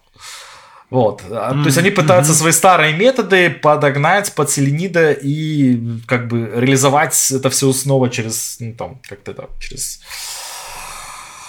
э, через Слушай, три ну, угла. Ну, ну, понятно. Слушай, ну тут, наверное, только как бы, чтобы ты как-то искоренить, наверное, больше, больше каких-то примеров, не знаю, надо, да, или да. Так, как бы, да. скажи, ну, что, что вы в, это, в этой да. части. Ну, пока что, значит, я населением кемпе попробовал сделать воркшоп, который оказался для э, живых слушателей довольно скучным, я так понял. Ну, что, что делать, да, это был мой первый опыт. Э, сделал воркшоп, э, которому объяснял, ну, основы написания тестов, ну, на базе селенида, и потом вторая часть была основа селенида. Он, ну, я думаю, там, не знаю, самое позднее через месяц появится в открытом доступе сети Selenium Comp. Вот. Угу. И Selenium Camp.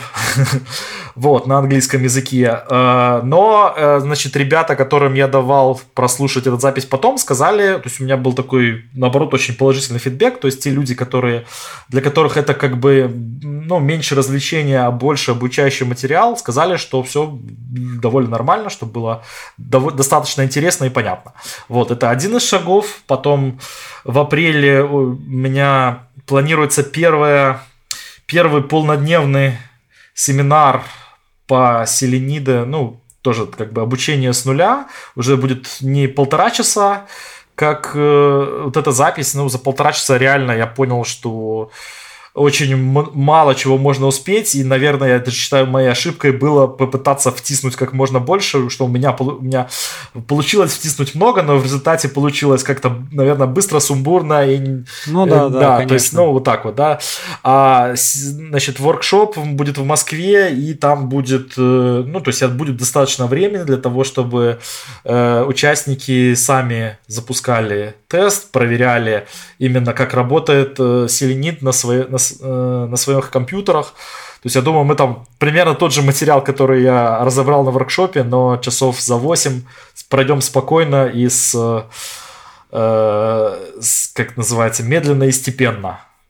Вот для того, ну, чтобы... да, логично, логично. Как-то впиталось. Вот. И да, у нас как раз сейчас появились первые запросы. Мы с Андреем обсуждаем, не создать ли нам какую-нибудь онлайн-версию семинара. Ну, в общем, мы обсуждаем. Ну, на... насчет э, документации, на самом деле, она, она изначально была бедна, и часть проблемы в том, что э, ну, мне как разработчику всегда казалось и так все понятно, просто очевидно. Вот. И лишь со временем я понял, что в сообществе разработ... Э, тестировщиков ну, другие, как бы, скажем так, уровни, или не знаю как. Э, то есть, то есть там все люди видят по-другому. Ну, например, мой стандартный ответ «залезь в код и посмотри», он людей вообще не удовлетворяет. Им нужно, чтобы был Java там документация какая-то. Вообще охренели. Ну, это да, не то, что охренели, а мне всегда казалось, что это лишнее, ненужное. Ну, ну в коде же понятнее прочитать. Э, Слушай, ну, ну не, не, я, я, я, я вот с тобой даже не соглашусь, потому что я хоть сам, так сказать, как, как разработчик, но мне приятно, когда хорошая документация. И вот это, кстати говоря, тоже такой, ну, момент, что вот пишешь вроде код, да, и кайф именно получаешь от написания кода, но понимаешь, что нет, надо обязательно все это задокументировать. То есть вот даже там поменялся API, пока ты, я не, там не напишу документацию по внешнему API, ну, публичному, да, как бы вот и релиз не выпускай. И это, в принципе, ну, вот я так для себя там решил и считаю, что это, в принципе, ну, правильный подход, потому что реально ты открываешь проект, там, ну, не знаю, вот лазишь там по GitHub, да, вроде думаешь, вот что-то там пишет чувак, вот, смотрите, я тут такую либу сделал, все классно, открываешь, а там, ну, не то, что документация, там как бы вообще страшно смотреть, то есть там ошибки, ничего не понятно.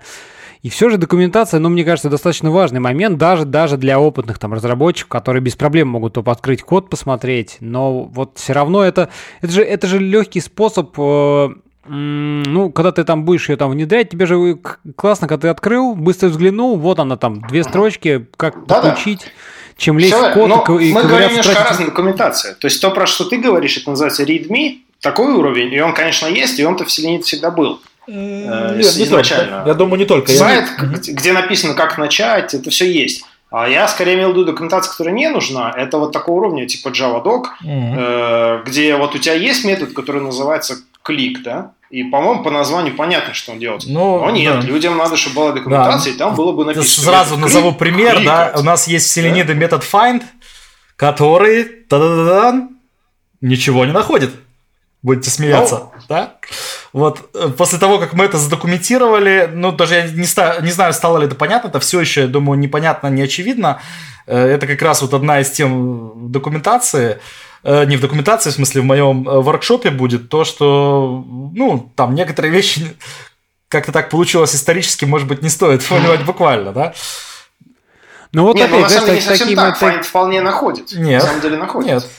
Просто не сразу. Да, да, да, и он находит, если его, если его зачейнить с другим методом, вот тогда он находит. Да. Нет, ну так это нормально. А если ты просто делаешь find, ты Да. Зачем тебе этот элемент? Ты же с ним должен что-то сделать. Ну, это же, согласись, что это не очевидно. То есть ты делаешь там селенида элемент, элемент, там, допустим, доллар div, э, потом точка find что-то, и, и удивляешься, что оно тебе ничего не ищет, например. Это, по-моему, одна я, из распространенных ошибок. Не... Я понимаю, что это не очевидно, да, но на самом деле здесь корень зла глубже, и документация не не решит этот корень зла. Ну да. Корень зла в том, что ты пишешь find и дальше с ним ничего не делаешь. И как бы даже не даешь себе отчет в том, что ну, ты нашел, и, и что дальше, что, что с ним дальше сделать ты об этом не задумываешься. Ну, ну да. Так Нет, так это на, не, на самом деле вот этот отложенный файнд, это не просто э, как бы какая-то функция недоделанная, это наоборот, это гигантская фича Селенида, которая да, как да. раз позволяет избавиться от этого, от by аннотации, от э, page factory. Это то, что можно просто, просто как по-дедовски прямым способом Селенида элемент, даешь имя, равняется селектор, определять определять элемент в любом месте без боязни того, что он будет искаться слишком рано, когда он еще не появился на странице или когда, он, когда ты вообще находишься на другой странице. Да? Это то, что решает... Ну вот смотри, смотри, смотри, вот вы сейчас как бы как раз этот момент обсуждаете, тогда немножко спорите, mm-hmm. и вот отсюда э, появляется как бы идея о том, что, видишь, значит, это не всем может быть очевидно. Конечно, да, вот, да, конечно. Вот эта вся концепция, о чем, кстати, Леш, ты как раз да, сказал, что вот многие не понимают концепцию. Вот этот момент действительно, как бы, наверное, стоит как-то как суметь попытаться все объяснить, верно. потому что без него, как да. бы, действительно, вот ты уже, ну, мыслишь немножко в другой плоскости, и очень сложно вот, э, ну, как бы контекст. Я, контекст я в принципе, и хотел, я, в принципе, и хотел до этого дойти, что изначально документации было мало как раз отчасти потому, что я, собственно, и не знал, а что документировать, а что именно не очевидно, да? Э, и со временем стали появляться люди, единомышленники, которые стали советовать что-то в этой области, помогать. Вот Алексей, вот еще э, там вот есть Сергей Пирогов, Я, Яков Крамаренко, да, например, э, которые не просто стали помогать, они даже написали книжку про селенит, ну, гидбук, знаете, в таком формате, угу. где вот эти все моменты, которые мне было непонятно, что писать, они расписали например. Я к, тому, я к тому, что сообщество ну, появилось, оно растет, оно усиливается. Вот книжка появилась. Э, они дополняют документацию тоже. То есть в этом смысле у нас все улучшается. Вот. Но мы, конечно, в принципе, будем рады, это так для слушателей и для ну, рады еще любой помощи. Да. То есть э, руки да. всегда ценятся, если да. кто-то самом... имеет желание как-то поконтрибьютить в open source, да. проявить себя, там, записать свое имя в историю. Да, может быть. Возможность всегда есть. Да. Может быть, нас действительно услышит много людей и так, на всякий случай, я так сказать, как, как коротенько минут на 40 список, что, что мы хотим сделать, для чего нам нужны руки. У нас, ну, например, наш сайт э, Селегидовский тоже, я считаю, морально устарел. Э, например, он плохо открывается на телефонах. Ну, то есть открывается, конечно, но как бы формат э, данных кривой, что там приходится как бы скроллить. Ну, CSS не, не, не адаптивный дизайн. То есть нам надо как бы и как бы лицо сайта поменять. И там некоторые, некоторую документацию, там просто даже ту, которая у нас есть, так упорядочить, чтобы она была как бы, ну, более там от А до Я читаема, да.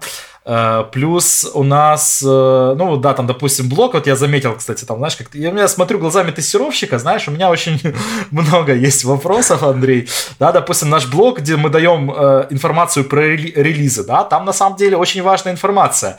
Именно в конкретных релизах мы добавляем крутые, клевые фишки, да, но зато если посмотреть на список статей в блоге, да, то там, значит, он выглядит примерно так. Вышел релиз э, 2.14, вышел релиз 2.15, вышел релиз 2.16.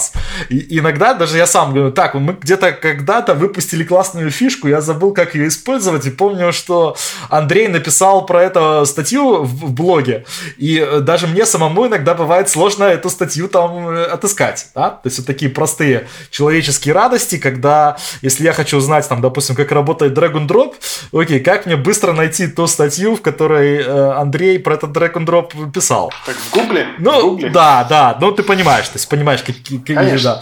Что, в принципе, это не всегда сделано э, слишком удобно, да. У нас есть, допустим, ну, такой генеральный план, э, сейчас очень популярно Appium, э, ну и вообще тестирование мобильных приложений э, набирает все больше и больше популярности, э, потому что, ну, понятное дело, там многие сейчас только с мобильных устройств заходят. И, в общем, мы хотим проинтегрировать уже давно Appium в селениды. Мы уверены, что это получится. Там даже есть какие-то, по-моему, уже примерчики, да, что, то есть, как proof of concept да. уже, уже есть что-то работает. Но мы хотим, ну, как сделать традиционно, чтобы для пользователя было это просто супер-мега удобно, чтобы он просто говорил, ну, вот у меня там браузер, это iOS, iOS э, браузер там или iOS app, и дальше писал код все как обычно. То есть действительно позаботиться о деталях для того, чтобы те вот маленькие какие-то твики, которые наверняка будут необходимы для полноценной работы с Appium, чтобы оно все было под капотом и проверено и работало. Вот. Там в том числе, если есть, допустим, люди, работающие с Appium, которые заинтересованы в том, чтобы какой-то, да, был, опять же, универсальный интерфейс у нас через Селенида, стучитесь, вот, мы с удовольствием примем от вас помощь. Вот. Ну да, ты так как ты так как раз таки, знаешь, как раз у меня был там мысль спросить, так сказать, какие планы по дальнейшему развитию, но, в общем, ты, мне кажется, даже так э, вкратце и перечислил ну, основные. Да, у нас, например, э, у нас есть возможность сделать уникальную, уникальную, наверное, табличку, знаете, как сейчас про Node.js, там, про всякие там JavaScript, да, значит, это, конечно, как бы боль сообщества, но все равно э, знания полезные, да, таблички, которые показывают, в каком браузере, там, в каком фреймворке, версии. А, ну, ком- что compatibility лист. Да, что угу. работает, а что не работает. Да? На самом деле, с помощью да. Селенида мы можем тоже очень просто вот эту штуку сделать. Да? Мы можем запускать наши тесты со всеми версиями Firefox, Chrome, так спокойненько, неспешно, да, и, грубо говоря, там составлять эти таблицы, ставить галочки, начиная с какой версии сломался Actions э, в Firefox, да, и потом, когда его, надеюсь, когда-нибудь починят, мы там снова ставить галочку, окей, с этой версией он снова работает. То есть такие вещи, которые, ну, нам, на мой взгляд, с селенином очень просто делать, да, но опять же, нам просто не хватает рук и времени, ну, чтобы да, всем этим заниматься. Руки, как обычно. Да, да, чтобы принести вот такую, на мой взгляд, тоже очень полезную информацию для сообщества. Вот. Э, в люди. Э, да, какие-то, ну, это у нас уже такие, не знаю, ну, не знаю, это, кстати, это мои планы, я еще, э, Андрей по них еще не знает. Ну, мне кажется, он, теперь он уже в курсе. Да, нет, я, я имею в виду, что я, я уже начал немножко удалять методы из Селин. Ну, я в кавычках говорю удалять, потому что я отлично понимаю Андрея. Во-первых, ему жалко, он их писал. Во-вторых, во-вторых, он прав. Наверняка есть довольно большое количество проектов, которые как бы, ну, уже запускаются, но э, людям особенно не особо хочется обновлять свой код, да, если мы там какие-то методы начнем удалять, у них там тесты, возможно, посыпятся, да. Поэтому как бы по старой яровской, явовской привычке, думаю, просто можно деприкейтить, и пускай они там еще 10 лет лежат, но они будут как бы деприкейтед, то есть их э, все IDE-шки будут подсвечивать, люди будут знать, что окей, на самом деле его не стоит использовать, этот метод, и люди, которые э, с кодом работают, они будут э, тогда использовать другие методы.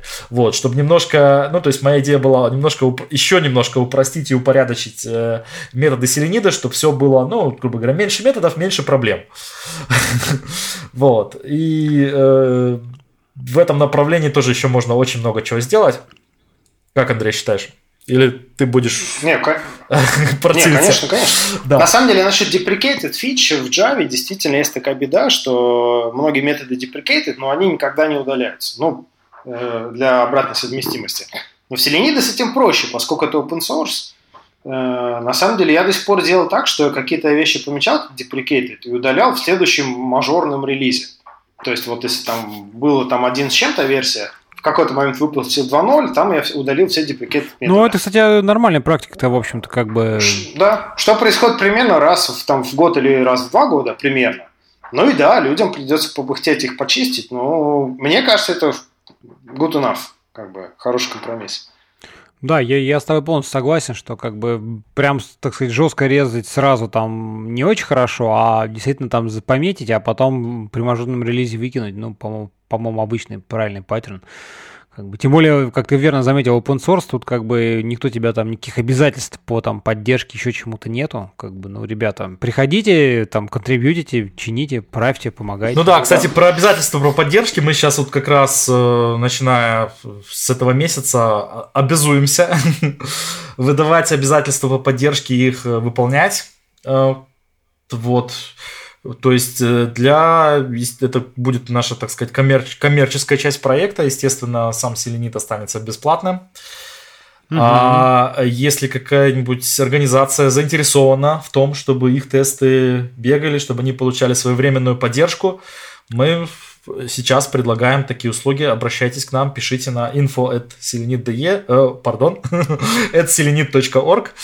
Э, мы э, вам ответим и предложим вам модель, которая, надеюсь, устроит обе стороны, и мы будем ответственно поддерживать ваши проблемы. Да, ну что, мне кажется, довольно-таки неплохая такая позитивная точка а, в нашем разговоре про селенит, как вы считаете? А, да, э, у меня тут у меня тут есть пункт. Ты хотел закончить этот разговор? Нет, нет, я, я это как раз такой плавный намек, но безусловно что-то да, что ты хотел такое сказать важное, скажи, конечно. Не, у меня есть просто пунктик, я для себя пометил, что может быть было бы забавно обсудить мифы про селенит.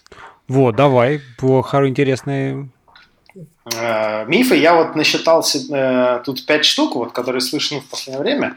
Но, во-первых, часто слышно, что не станет ли он платным рано или поздно. И, ну, грубо говоря, почему люди боятся начинать использовать Селенит? Потому что вдруг он станет платным в какой-то момент.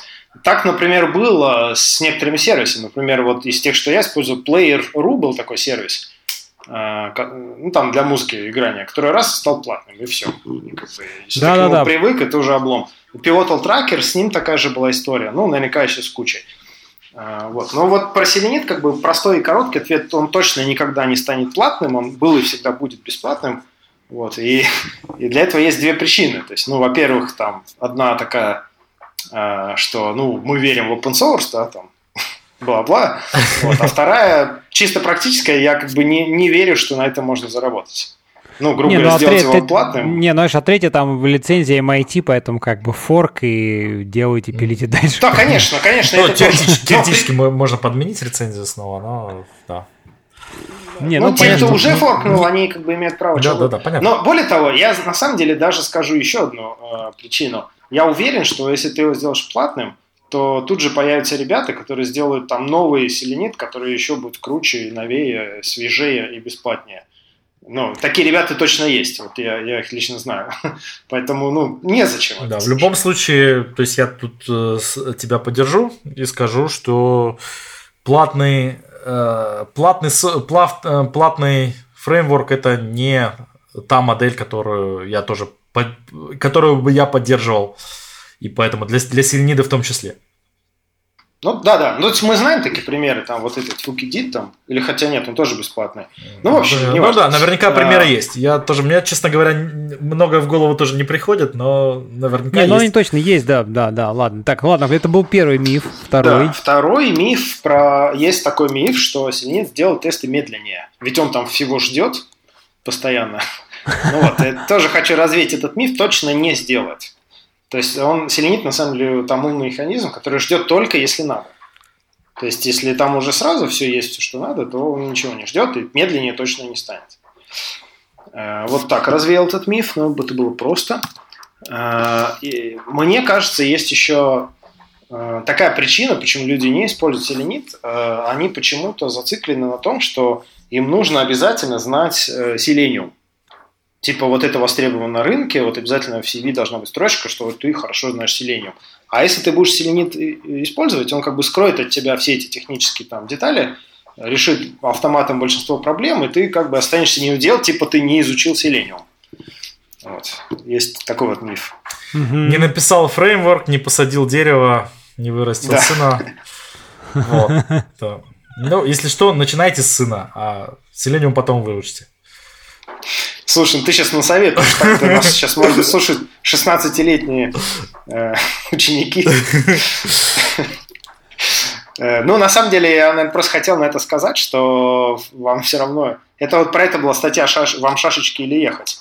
Э, без, безусловно, селениум изучать тоже можно и нужно. Его код полезно видеть, может быть, если, если тем более у вас есть какой-то интерес.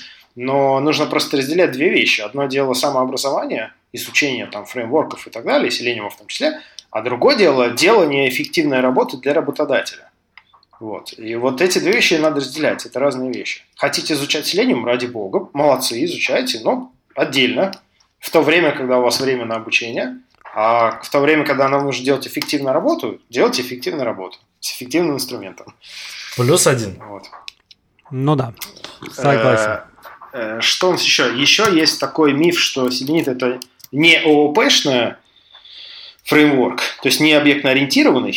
Э, вот он, наверное, появился, не знаю, несколько месяцев назад, вот этот миф. Наверное, я не буду сильно вдаваться в подробности. Могу только сказать, что, ну, во-первых, ООП в тестах и не нужно. ООП, во-вторых, можно сказать, что э, даже, ну, то, наверное, люди имеют под, под этим в виду, что все многие методы статические. Вот тот же самый доллар, метод, который находит тебе там элемент, он статический. Вот. Типа ООП, чтобы было ООП, он должен быть не статический. Причем не находит. Ну, да. Опять ловлю на слове документации. На самом деле он ну, определяет, а находит он его потом, но определяет элемент. Lazy Evaluation – это одна из главных фич функционального программирования. Но в ООП тоже есть. Ну, в общем, я, как бы сказать, не то чтобы это миф, но я бы размечал этот миф в таком в смысле, что это вовсе не проблема, и не нужно стремиться к этому ОУП. И, ну, я, честно, честно говоря, вот тоже, ты так сейчас сказал, я даже как-то никогда не думал, ну, тесты, как бы, и ООП, да. ООП это немножко про другое, да, все же, да. это как-то организация такая, там, структурная, там, группировка, да. там, объектов, каких-то признаков, а здесь угу. тебе надо покрыть тестами, ну, как-то немножко, немножко не про это. Здесь, наоборот, как раз функциональный подход-то более кажется естественным. Так вот. Э, да, совершенно верно. Это я, в принципе, хотел сказать. Угу. То есть, э, это, но почему-то разговоры про то, что это не ООП, тоже они все чаще слышал, слышал такую, э, такую модификацию, да, там один чувак посмотрел код и сказал, ну, у вас как-то слишком много, вот именно он не сказал ООП, сказал, у вас слишком много статических методов, да. И, да, суббот, ну, типа, и шо? Ну, я, наверное, продолжу. Э, есть такое понимание, ну, как бы миф, распространенное мнение в среде автоинициаторов, что статические методы – это плохо, потому что оно ломает параллелизацию. То есть, грубо говоря, если есть статический метод, и два потока одновременно его запускают, то они, ну, как бы вот друг другу будут мешать, да, в параллели. На самом деле, и это хочу разрушить, э, зло – это не статический метод, а статическая переменная. Вот к ней вот, действительно вот, вот. два одновременных потока, если обратятся, они друг другу помешают. Но в Селениде нет статических переменных. Там, да, есть там и статические методы, но, но они работают в параллели хорошо они хранят все свои состояния в тред-локалах, так называемых. Ага, стати... ну, то есть они не конфликтуют. Стати... В общем, тесты населения да, можно запускать да. параллельно. Статические перемены тоже, ну, немножко поправлю уже так раз справедливости, раз статические перемены есть, но вот лично я который тоже на воркшопе буду объяснять, их лучше не использовать, их можно не использовать, ну, это там, допустим, configuration timeout. Да, их э, лучше задавать просто с внешне, э, внешне при, при задании тестов, и они, в принципе, не должны меняться в процессе. Э, да, они в принципе не должны меняться, я согласен, но то, что э, ты будешь задавать их снаружи, на самом деле не сделает их менее статическими. В этом смысле ну, это, имеется в виду, это, не, это практически э, исключит возможность случайного переопределения. Да? То есть обычно да, там, ну, если да. ты где-то будешь писать тайм-аут 10, тайм-аут 10, тайм-аут 10, а в другом месте тайм-аут 15, вот, то оно может тебе как-то переписать и так с того момента начать писать, там, допустим, э, ну, то есть тайм-аут 15 использовать. Вот. А если у тебя будет просто в одном месте, типа, в начале тайм-аут такой-то, то как бы никаких проблем вообще не может случиться по определению. А, и вот э, последний, может быть, вопрос, э, который тоже недавно поднимался, что в Селенине плохо то, что там нет этих ну, компонентов. А, ну, вот это вот батл Селенита с GDI, в котором а, вот Алексей участвовал. Типов, да? типов, типизация вот. элементов. Там а, нет... Типизированных элементов. Батон. То есть, грубо говоря, в Селениде есть, есть доллар, ты находишь элемент и вызываешь у него там клик. И не думаешь о том, это select или это радио button, да? А вот, например, в фреймворке GDI, ну, есть еще, э, там есть это отдельный. Ты должен отдельно создать элемент типа select или типа radio button, и у него уже там свои методы вызывать. Но батл, наверное, длинный, весь пересказывать не надо. Но вкратце я суммирую, что на самом деле, во-первых, это не нужно. Э, юзер, когда кликает, он на самом деле не знает, что там за этим стоит select или radio button. Тем mm-hmm. более с современными всякими JavaScript, CSS фреймворками типа Bootstrap, очень часто бывает так, что юзеру кажется, что это select, а на самом деле это вовсе не select. Да-да-да, это э, точно. И, и, что, и что на самом деле... Ну, юзер, по сути, кликать или вводит буквы. Это два основных действия, которые он вообще может делать. Эти методы и есть у всех элементов, усилением и усилением. Вот. А что на самом деле нужно в своих фреймворках делать, в своих проектах? Это, скорее всего, создавать ну, свои типы. Но, например, есть там приложение, в котором вот для даты используется какой-то свой особенный контроль, да, вот там хитрый, там, да, с выбором месяца, там, года. И вот, скорее всего, вам понадобится создать контрол вот для выбора даты, свой, специфичный. И это селенидом делать очень легко. Э, я как вот как раз оспариваю этот момент, то есть тоже я, в принципе, и да, и нет. На мой взгляд, э, это все решает паттерн PageObject, который, ну, не очень удачно называется. На самом деле под page, есть как бы э, такая версия, что есть паттерн PageObject, а есть паттерн PageElement. А и если прочитать там э, первоначальную статью э, Мартина Фаулера, где он там описывал, ну, считается вроде, что он как да, раз да, вел да. это PageObject, то там он как раз даже э, значит, словами пишет, что он вовсе не имеет под пейджем страницу, а в том числе имеет какие-то частичные элементы. То есть с самого начала PageObject не имел в виду всей страницы. Да. Вот. Ну, понятно, просто да. конкретный элемент. Да. Ага. Ну, и, грубо говоря, вот то, что Андрей рассказывает, это не обязательно создавать в форме компоненты. Это можно создать, то есть можно создать PageObject, который будет называться, например, DatePicker да, и использовать его так же, как, э, ну, то есть, по сути дела, это получится компонента, да, я, я ровно это Да, за, за, заинкапсулировать методы для выбора даты, для считывания, какая дата выбрана. Вот. То есть для этого не надо делать типы в смысле типов э, кнопка, это самое, и все такое. То есть, э, ну, в принципе, это, это часть э, паттерна PageObject. Да. Я это и хотел сказать, да. да. То есть, на самом деле, э, в начале, когда Синий только появился, там в тот момент был популярный HTML-элемент, такой фреймворк от Яндекса, Э, ну, он есть и сейчас, и тогда часто говорили, а вот, ребята, вот в HTML-элементе возможно делать компоненты, типа, а у вас как? Чего это у вас нельзя? И ответ, на самом деле, в том, что в Синиле можно делать компоненты, э, и это вот эти самые частичные патч-объекты, да, и это там гораздо проще. Ага. Э, это одна из вещей, которая меня вот как бы веселит, удивляет вот с Селенидом, потому что люди спрашивают, а как в Селениде сделать такой-то паттерн, а такой-то паттерн, а вот там компоненты, а контейнеры. И меня веселит то, что ну, люди привыкли для того, чтобы сделать контейнер, им нужна какая-то особенная поддержка фреймворка. Какие-то аннотации, там специальные фабрики. Да, а в Синиде не, не нужно ничего. xml написать, легко, да.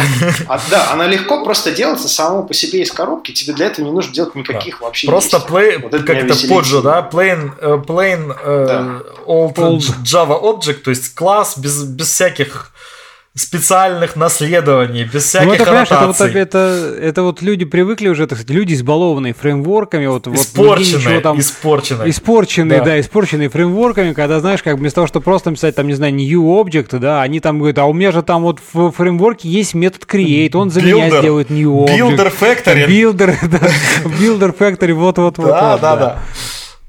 Ну, кстати, кстати говоря, знаешь, вообще меня вот эта вот тенденция несколько, ну, не то чтобы пугает, не знаю, расстраивает, но вот как-то как-то все равно какой-то такой некий негативный момент производит, потому что действительно вот в э, последнее время, ну, встречаешь много людей, которые, ну, там, понятно, что больше там части молодого какого-то поколения, но которые вот они там, да, они там в, в этих фреймворках как бы как рыба в воде, но люди не понимают, э, как оно под капотом-то на самом деле, что все же можно сделать проще, что не надо вот всегда полагаться на какие-то фреймворки, что иногда путь использовать, сказать, в лоб нативные там методы, там, не знаю, языка, да, там, инструменты, инструменты, они в разы быстрее, удобнее окажутся. Вот да, да, момент, согласен. Вот. Есть хороший доклад на эту тему Антона Кекса, по-моему, запись э, там немножко не, не очень хорошее видео, но там, как сказать, не, не самое важное в этом докладе. Э, про то, по-моему, называется типа «Как нам спасти Яву». Вот он там uh-huh. как раз хорошо, по-моему, проходится по вот этим вот Factory, э, Manager, Service. Э, да, да, да. В общем, да. Это, то есть это... Ну ладно, да, да, общая проблема. Да, добавь, добавь, добавим эти ссылочки потом обязательно uh-huh. в это самое в шоу-ноты, вот, дабы народ посмотрел. Ну что, друзья, давайте, наверное, потихонечку закругляться все же. Мы так ни много ни мало-то под, ну, под два часа uh-huh. подбираемся, час сорок где-то примерно.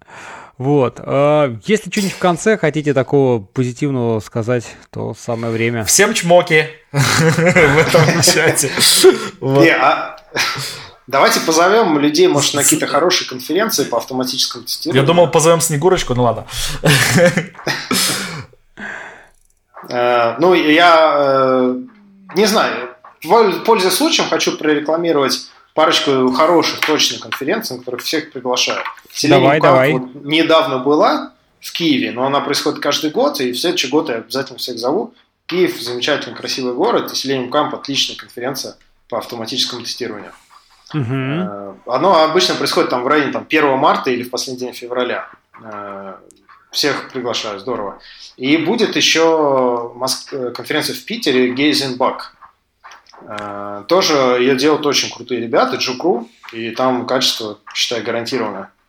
Тоже зову, приходите.